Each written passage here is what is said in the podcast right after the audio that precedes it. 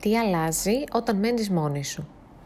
Όταν φεύγεις από το πατρικό σου, είτε ως φοιτήτρια είτε πριν συγκατοικήσεις με το άλλο σου μισό, υπάρχουν πολλά πράγματα τα οποία θα δεις να αλλάζουν. Η καθημερινότητά σου, η διαχείριση του χρόνου και των οικονομικών σου, αλλά και η ίδια αίσθηση της συνελικίωσης είναι μερικά μόνο από αυτά. Τι αλλάζει λοιπόν όταν μένεις μόνη σου; Η καθημερινότητά σου περιστρέφεται γύρω από τις δουλειές του σπιτιού, τις εκκρεμότητες του σπιτιού, τις ελλείψεις του σπιτιού, τα ψώνια του σπιτιού, όλα τα του σπιτιού δηλαδή. Κάπου, χωρίς να το καταλάβεις, αρχίζει να γίνεσαι η μαμά σου με τις μακριές λίστες και τα post-it κολλημένα στους τοίχου της κουζίνας.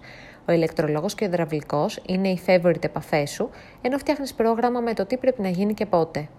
Κάπως έτσι θα αρχίσει να γίνει πιο οργανωτικός τύπος, να βάζεις προτεραιότητες και να εκτιμάς εκείνες τις εποχές όπου δεν σε απασχολούσε τίποτα από όλα αυτά. Η έννοια του ελεύθερου χρόνου αλλάζει. Αφενός, ο χρόνος σου περιορίζεται αφού έχουν προσθεθεί πολλές νέες υποχρεώσεις, τις οποίες τώρα μαθαίνεις να ισορροπείς. Αφετέρου, αντιλαμβάνεσαι ότι ελεύθερος χρόνος δεν σημαίνει ούτε χαζολόγημα, ούτε άπειρες ώρες σε μια καφετέρια με την παρέα σου. Αυτά που έκανες στα φοιτητικά σου χρόνια σου μοιάζουν πλέον σπατάλη πολύτιμου χρόνου, τον οποίο μπορείς να αφιερώσεις σε άλλες δραστηριότητες, ή έστω και στο να ξαπλώσεις τον καναπέ για δύο ώρες.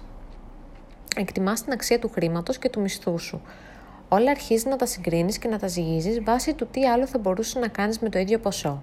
Για παράδειγμα, αυτό το λεοπάρ τριαντάκι είναι πολύ ωραίο, αλλά κοστίζει όσο ο λογαριασμός του τηλεφώνου του μήνα. Αξίζει ή μήπως είναι κάτι ακόμα που απλά δεν χρειάζεσαι; Με αυτόν τον τρόπο κάνεις λιγότερες άσκοπες αγορές, μαθαίνεις τη σημασία της αποταμίευσης και δεν γεμίζεις τις ντουλάπες σου με άχρηστα και αχρησιμοποιητά αντικείμενα. Όταν μένεις μόνη σου, αναλαμβάνεις το 100% την ευθύνη του εαυτού σου.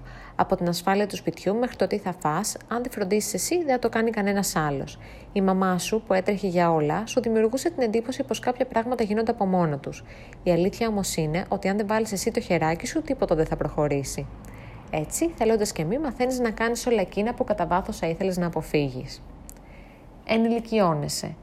Όταν σκοτώσεις την πρώτη σου κατσαρίδα, βάλεις τον πρώτο σου τεχνικό μέσα στο σπίτι και αποφασίσεις να βάψεις, αρχίζεις να νιώθεις ότι έχεις κάνει ένα βήμα πιο κοντά στην ενηλικίωση. Αποφασίζει εσύ πλέον τι είναι σωστό και τι πρέπει να γίνει, πότε και πώς.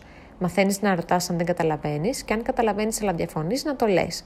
Σπάς το παιδικό καβούκι που σε κρατούσε σιωπηλό και διεκδικείς αυτά που αισθάνεσαι ότι δικαιούσε.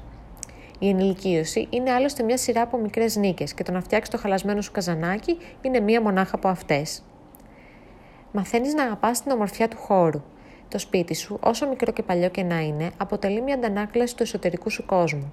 Το στυλ σου, οι προτιμήσεις και τα χόμπι σου προβάλλονται παντού, από τα χρώματα και τα διακοσμητικά μέχρι τους πίνακες του τοίχου. Γι' αυτό λοιπόν, όχι μόνο προσέχεις περισσότερο τι αφήνεις εκτεθειμένο, αλλά βλέπεις και με άλλο μάτι πια τα σπίτια και τα δωμάτια των φίλων σου.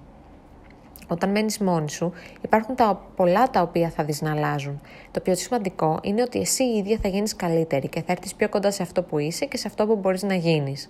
Είναι ένα μεγάλο βήμα προς το τεράστιο άγνωστο, ένα βήμα όμως που θα σε φέρει στην άλλη μεριά του γρασιδιού, εκεί όπου όλα έχουν μια διαφορετική απόχρωση. Αν σου άρεσε αυτό το κείμενο, μπες στο littlehopeflags.com και άφησέ μου το σχολείο σου.